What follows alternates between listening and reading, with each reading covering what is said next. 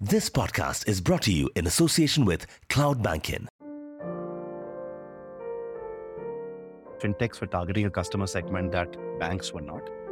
But they could not do that without having the regulatory rails that the banks had. So there, were, there had to be a partnership. Some banks were willing to put in the effort to put in the technology themselves to make fintechs talk to them. Uh, some were not able to do that or did not want to do that. And some fintechs found it very tough to navigate that interaction with banks. So they stepped in, and their, their primary task in the early days was to make sure they evangelize this among the banking ecosystem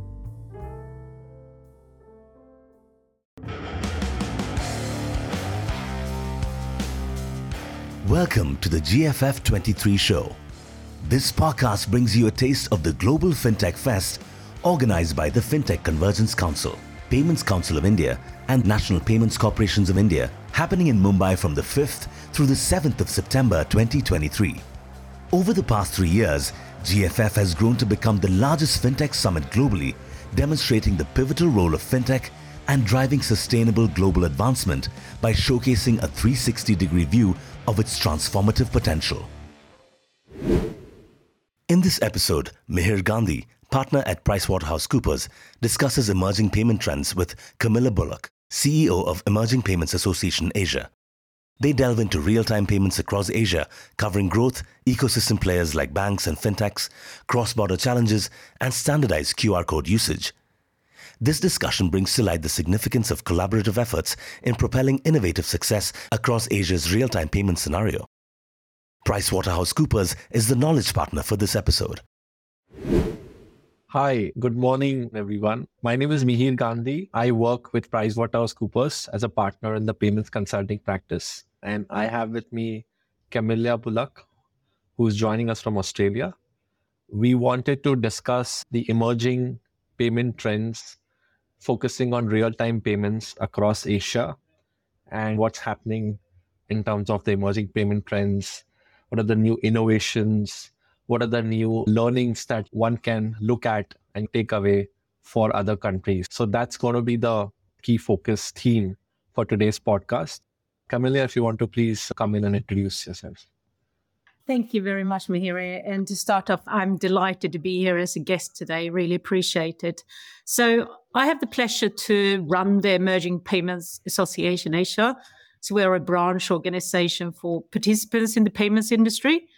And with that, I mean anybody who involves the movement of money from a bank to the rails to the platforms, the paytechs, and also supporting services with it be in, digital identity or data hosting or cybersecurity. And we bring the industry together to make sense of what's going on.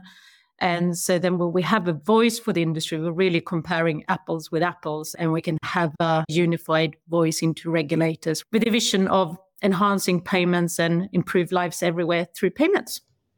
Excellent. We just start off with an opening kind of uh, comment which says that the overall Asia Pacific real time payment transactions today currently stand around 50 billion transactions. And that is expected to more than double in the next four to five years to over 100 billion transactions going forward. Uh, obviously, this, these are broad level estimates, and you know, again, things may change as specific countries pick up. We have heard about China doing pretty well, and also India doing well on the real time payments with their respective systems. But I'm just curious to know, Camilla, in your experience, what are the other countries doing? How are they faring? Which are the other emerging countries that are doing well on the real time payments? You know, what are the key success factors for them? So if you can please share your views. I think we also have to include Thailand as a newcomer in this real time payment space. But first, when we talk about success in real time payments, what is that actually? Is it the value it brings to users who starts to use real-time payments and again take into account real-time payments instead of what? And then as well, is it uh, the amount of transactions or is it the volumes of transactions? But I think uh, we have many markets that are really taking that projection on using more real-time payments, and specifically a country like both Thailand and Indonesia, where it is also about inclusion into digital payments. I think that is success stories that should be mentioned on this topic. Sure. No, I think you're absolutely right, Kimberly. I think the key parameter to define success differs by each country and each geography across the world. So I can give you a perspective in India. The whole reason why we started off with this real-time payments was a way to displace cash, right?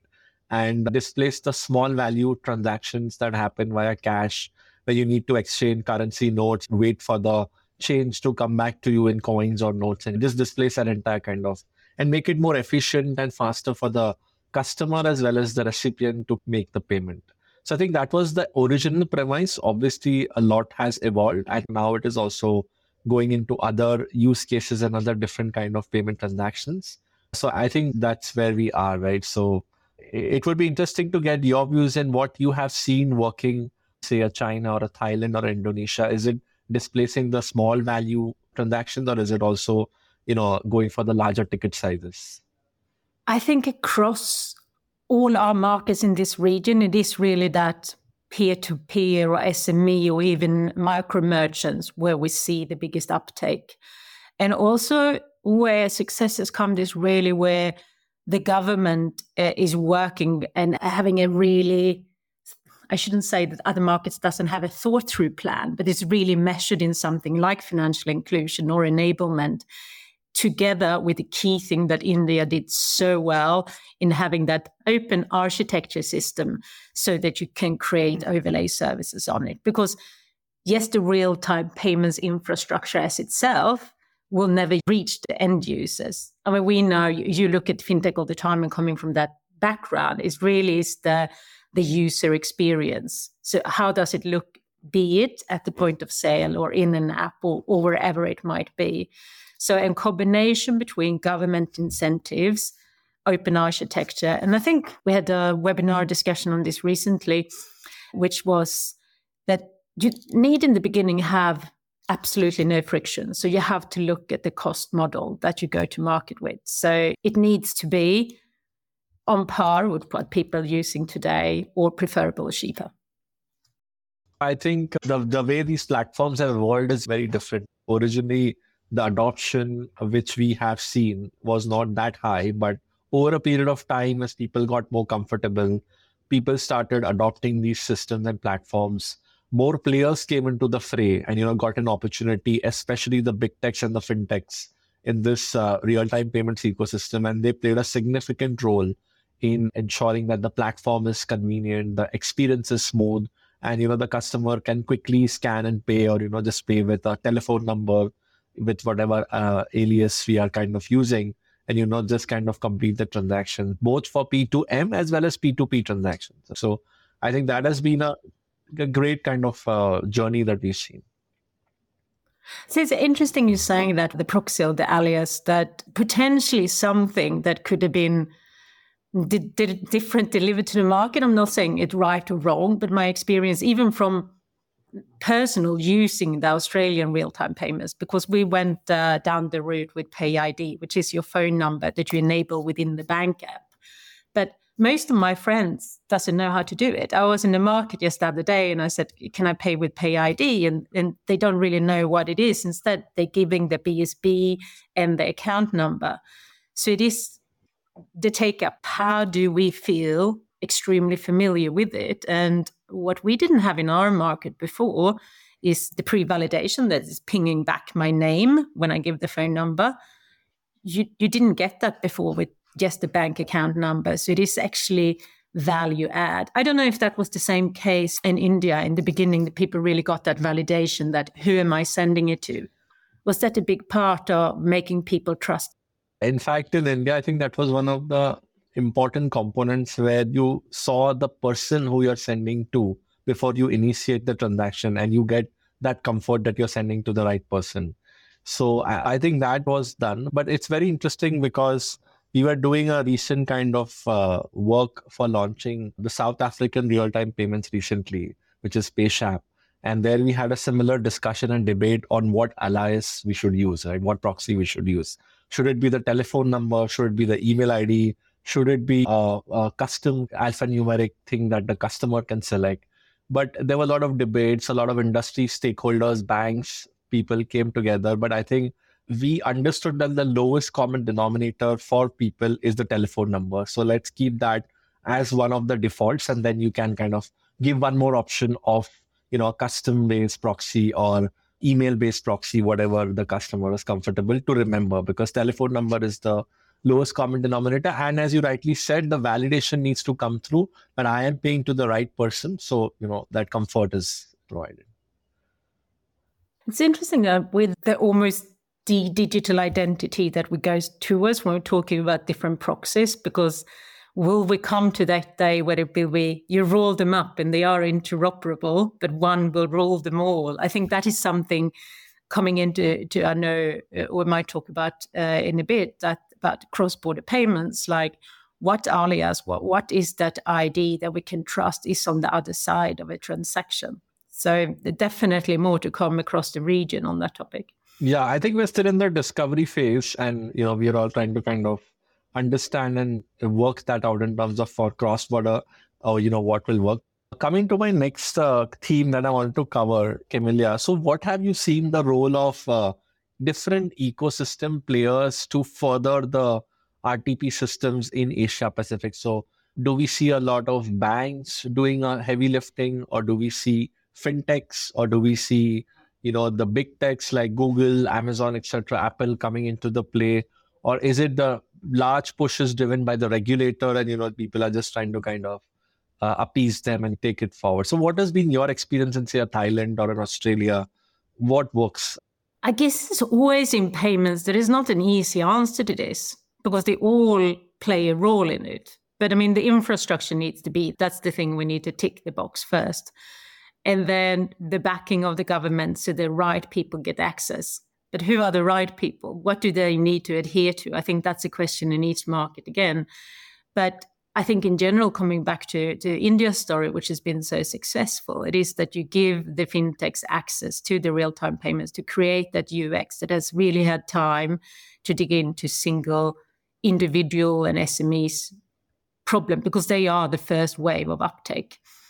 And I think in a recent discussion I had uh, around the landscape in Indonesia, and that's really with an ask from the big banks. This was a big bank saying that, that could we host a discussion with the fintechs, how we best can work together to serve the merchants like tier three and four, because there are so many. So we need to go to market together. So I think it's not just one. We can't do it without the bank. We can't do it within uh, the infrastructure. And the fintechs really, or the paytechs, or what we want to say, really needs to be there also. And the end of the day, the big platforms, they have the trust that they have the activity. And I think that's something that we've seen in Thailand. They, they, did a fantastic rollout and they get great uptake on their digital wallets that was issued by the government. And they also did the disbursements into the wallets to, to encourage the usage. But there is still way to go to have that frequent use within the wallets. And, and there's different reasons for that. Again, it's not just solved with one thing, but it is that a big key on the on the road to to more a cashless or less cash society. Yes, yes, exactly. So I'll just give an example uh, of uh, what happened in India. Initially, it was the banks that you know participated and provided the access to the customers to uh, use RTP system, which is UPI. Obviously, the infrastructure was laid down by NPCI under the guidance of the Reserve Bank of India. What happened later was uh, the bank apps, you know, there's a lot of features, a lot of products. So people often were not able to use the RTP uh, system through the bank apps. And that's where uh, the opening up of RTP or UPI to the big techs and the fintechs came into play. And they said that you cannot go directly, but you can go via banks as your sponsor bank. But you need to have like a certification or approval by the central operator, which is NPCI, to operate as a third party application, which is a TPAP. And you know, that's how the big techs came into play. And you would be surprised to know that today the big techs co- control or contribute almost over 90% of the front end transactions that happen on the customer app uh, or through the UPI system. So it is the PhonePe, the Google Pay, Amazon, Paytm, etc., that are doing so well and you know kind of have captured the front end of the market. Obviously, they have a sponsor bank in the back to kind of make the you know, transactions and the settlement to ensure that entire leg is completed. But banks are still kind of trying to uh, figure out a way in India to break through into this ecosystem. And while there is a lot of being push efforts, uh, should we create a separate app? Should we create the same net banking app but with a slicker interface? Because at the end of the day, it is customer experience, comfort, and you know how the customer wants to evolve. So I think that's been really the story what we have seen. Uh, however, there have been other markets where again we have seen where the banks say that no, we will do this first. Let us kind of experiment for a year or two and you know then fintechs are still out right now. They've not been granted access. Uh, so what have you seen working well? Is it like a combination of two or like banks? Uh, ha- have you seen that same challenge with banks in across asia and for india's banks what would be the key learning if they want to really break up break into the space and give a tough time to some of these fintechs I still say that it is a collaboration that, that will have success. But I think, and I'm curious also to, to hear what you're seeing, which I would say is the next iteration is that when you add credit as an overlay, because that is really something that the banks are unique place to add Eh, in their overlay services, be it in a wallet or app, or maybe they want to collaborate there also. But I think you have to be open in our market now. You, you have to really do it together with the, the fintechs to reach the end consumer, especially when we're talking about the masses that have been unbanked or underbanked. Otherwise, you won't find them, I think. And you don't do not have the time either. So again, I would be the one to say that open architecture is the way to go for a market. Okay, excellent. What have you actually seen in the credit space? That's all the interesting stories that I'm hearing coming out of India. I think the the new credit focused products as well as what could be offered offline. I think that is the next story that come also to, to use real-time payments for the masses. Before we go on with the episode, a quick word from our sponsors. In the heart of the banking world, where every second counts and efficiency is paramount, a revelation, a cloud solution Indian banking can rely upon. CloudBankin.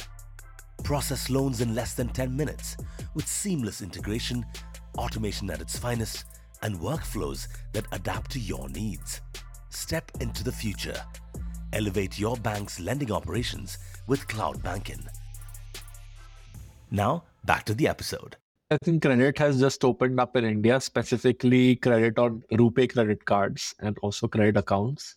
So RuPay credit cards uh, have already been launched where the underlying is a credit card, overlays a UPI, and you can scan and make the payment or use your telephone number and uh, make the payment to a person to merchant. That transaction is opened up. It is uh, seeing a good kind of pickup and adoption by different banks because first banks need to issue the credit card and then the customers need to be made aware that you know there is an option of using a credit card linking that because today the default option is a bank account in india right?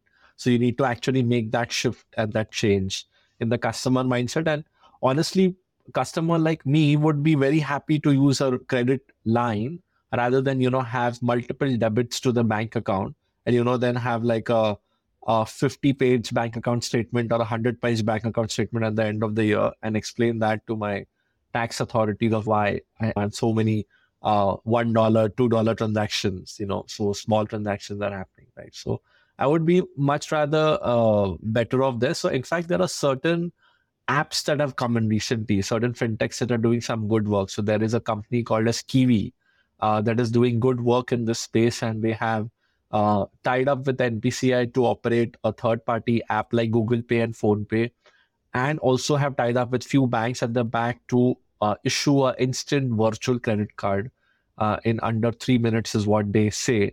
And uh, you know, you get a credit card of RuPay, you get a, a proxy from Kiwi, you marry the two, and you start transacting. So it's as simple as that.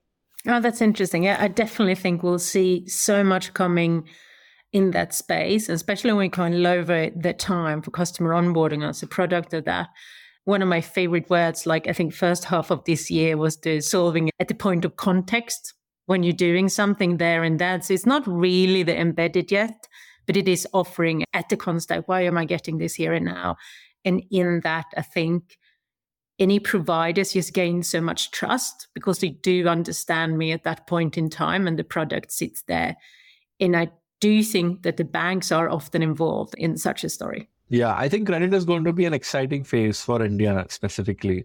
You know, how people use credit and bring more customers under the credit regime because today there are only 40, 45 million customers under the formal credit uh, regime in India, which have access to a credit card, and maybe another 50 million more that have access to a credit line, which could be an unsecured line or loan or whatever it is. So, how can we expand this pool given the population of India is over a billion uh, population? You know, so I think that's that's what we were looking forward to actually.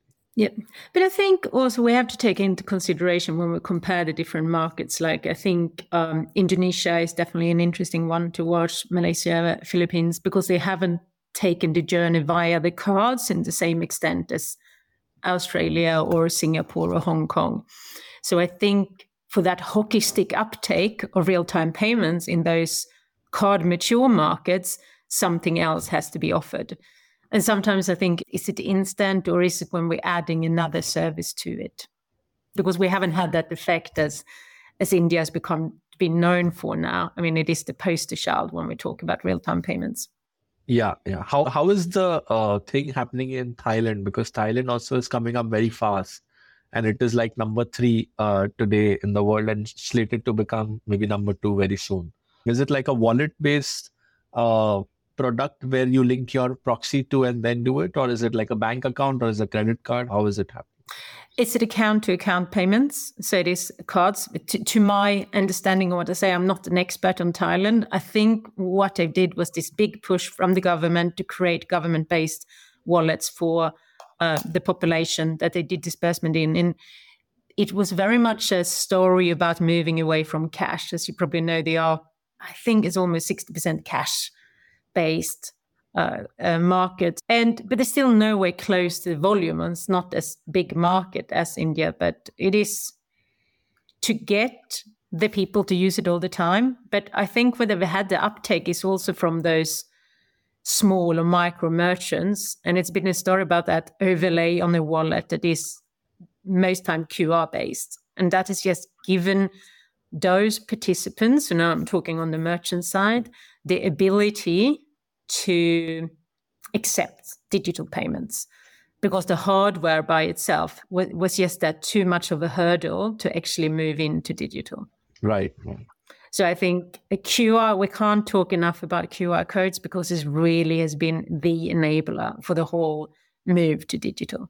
No, absolutely. I think that's the easiest, again, you know, lowest common denominator where you just open your app, you scan, then you enter the pin if required, and you know, complete the transaction. That's on that though, it's the same, but it's different in every market. So one thing we still would like to see is like even more standardized user experience on that note because it is which wallet can i use here? Or it's still a little bit of hesitation i think around how do i do it at this merchant and what of those codes should i scan? I mean Indonesia, again, they really have had a great strategy over the last couple of years and with their five year blueprint plan and have created those QRIS, which is their standardized QR code, is really as one enabling that you, you scan one code, even if whatever wallet you're using. And that is confidence to the end consumer.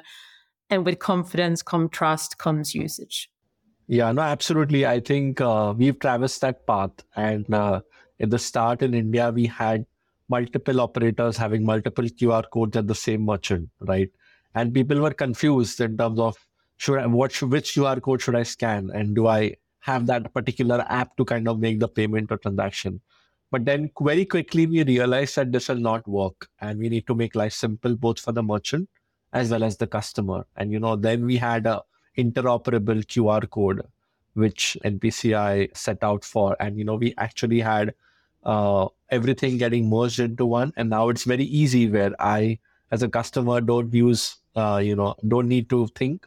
Even if it's, even if I have a Google Pay app and if there is a PhonePe kind of QR code at the location, I can just quickly scan. It will still go through in less than a minute and the transaction will be complete. So it's very, very seamless and easy.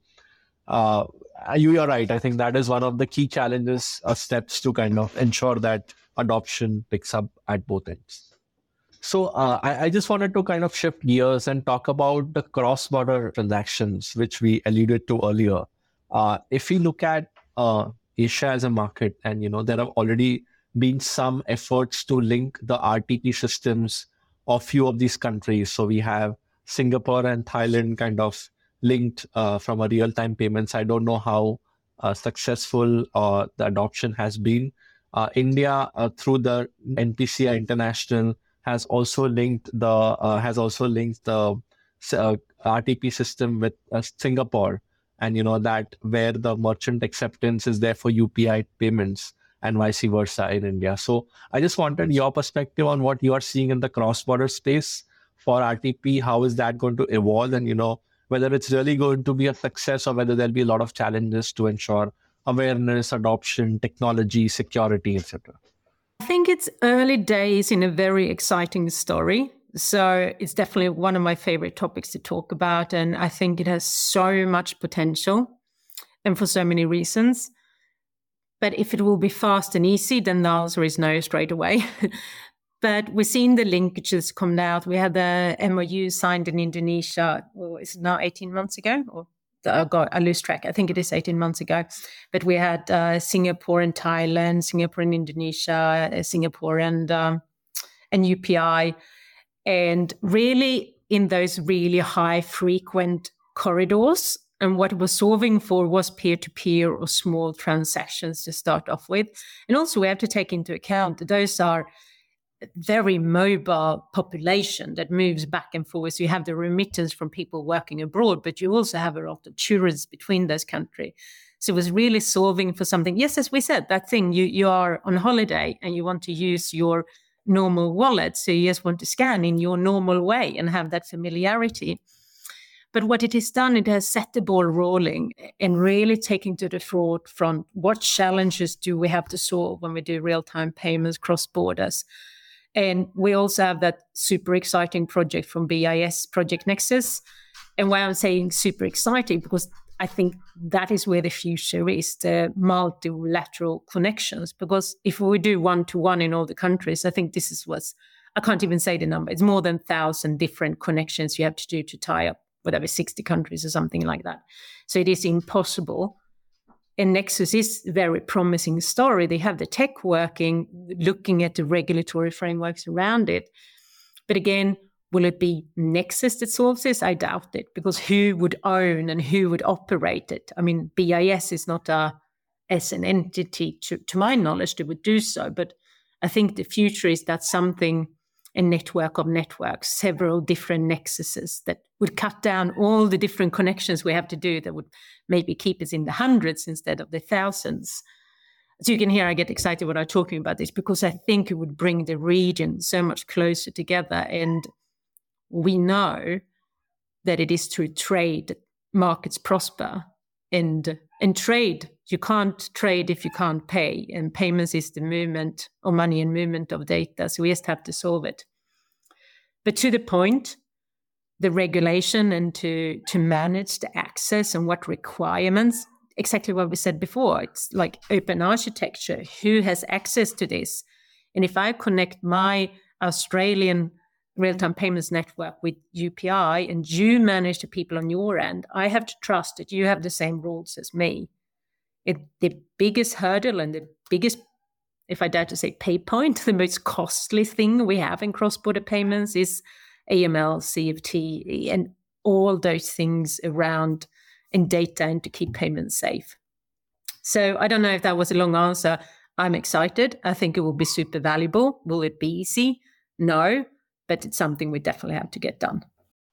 Yeah, no, absolutely. I agree. Uh, I think uh, I think we need to have that central kind of uh, pipe where all the RTP payment systems can come together and connect on. And that, as you rightly said, Nexus could be one. I've heard that Swift is also working out a central kind of uh, infrastructure where few of these payment systems can come and, you know, uh, hook onto. So I think that's also going to be interesting. NPCI through its international arm is also trying to do a similar kind of thing. Let's see how, you know, that progresses. Uh, but yeah, I mean, uh, very, very exciting to kind of see what's in store for real time payments in Asia, uh, where, you know, a large part of the real time payments. I think the only significant country outside Asia Pac, which is focusing on real time payments, is Brazil through its Pix kind of uh, venture. But uh, other than that, a lot of this stuff is happening in Asia. So we are at the right spot in the right time. Absolutely. I agree about that. I always say when I speak globally, like, don't talk about what you're doing here. Look like east, I was going to say, depending on where we are, but look at what API is developing because we're doing it in a different pace and we're also doing it in a different way for the masses. So I totally agree with that. And we are so early in the journey.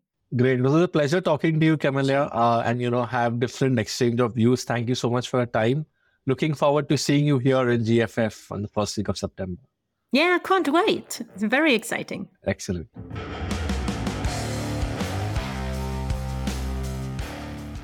We want to take this opportunity to thank Mihir Gandhi, partner at PricewaterhouseCoopers, and Camilla Bullock, CEO of Emerging Payments Association Asia, for taking time off their schedule to bring you this episode. The Global FinTech Fest, global collaboration for a responsible financial ecosystem, inclusive, resilient, sustainable happening in Mumbai from the 5th through the 7th of September 2023. The Global FinTech Fest 23 is brought to you by the National Payments Corporations of India, the Payments Council of India, and the FinTech Convergence Council. For more details about GFF 23, visit globalfintechfest.com. We also want to thank the team at Ubersaga, the official podcast partner for GFF 23.